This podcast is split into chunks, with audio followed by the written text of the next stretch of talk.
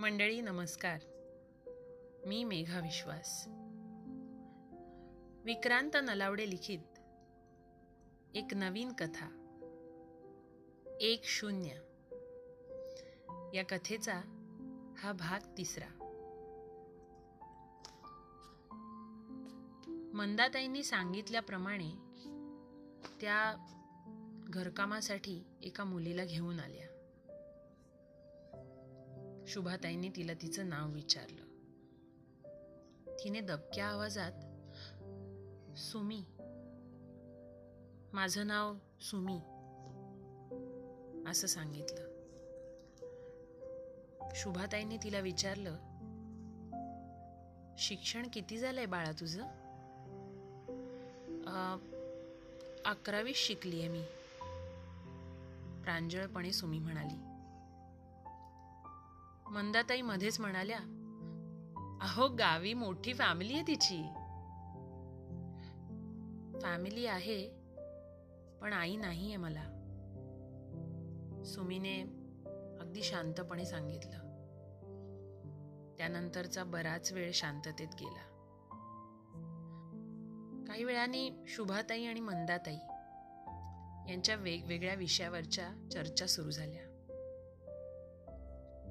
थोड्या वेळानंतर मंदाताईंच्या उपस्थितीत सुमीला घरच्या कामांची कल्पना दिली. आणि शुभाताईंनी तिला संपूर्ण घर एकदा दाखवलं. या सगळ्या दरम्यान सुमीला या घरामध्ये साधारण तिच्याच वयाचा एक मुलगा देखील राहतो हे कळलं. अर्थात तिने या गोष्टीचा काही फारसा विचार नाही केला. मंदाताई आज दुपारचं जेवण इथेच घेऊन जायचंय बरं का? हो हो काही हरकत नाही.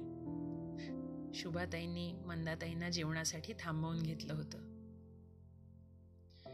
मुकुंद नेहमीप्रमाणेच त्याच्या खोलीमध्येच जेवला. सुमीच्या कामांना काही अजून सुरुवात झाली नव्हती. दुपारची जेवणं आटोपली. जेवण झाल्यानंतर मंदाताईंनी सगळ्यांचा निरोप घेतला. निघताना सुमीच्या डोक्यावरून अगदी प्रेमळपणे हात फिरवला. त्या निघून गेल्या. मंदाताई गेल्यानंतर सुमीला अगदी एकटं वाटू नये आणि ती थोडीशी मोकळी व्हावी बोलायला लागावी म्हणून शुभाताईंनी तिच्याशी थोड्या गप्पा मारल्या. मध्ये थोडे दिवस गेले. आता मुकुंदने जिमला जाणं सुरू केलं होतं. संध्याकाळचा बराचसा वेळ तो तिकडेच घालवायचा.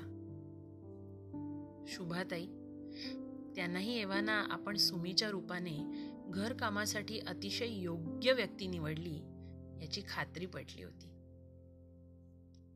काही दिवस उलटले. सुमी आपली कामं अगदी व्यवस्थित आणि प्रामाणिकपणे पार पाडत होती. शुभाताईंनीही तिला घरातील एक व्यक्ती असल्याचा दर्जा दिला होता. त्यांना फार आवडली होती ती. अर्थातच सुमीही त्याला पात्र ठरतच होती. सारं काही रीतसर पार पडत होतं. आता तर शुभाताईंनी तिच्यावर जबाबदारी टाकून बाहेर जाणंही सुरू केलं होतं. इतके दिवस जाऊनही मुकुंद आणि सुमी हे एकमेकांसमोर येण्याचा प्रसंग अजून काही आला नव्हता.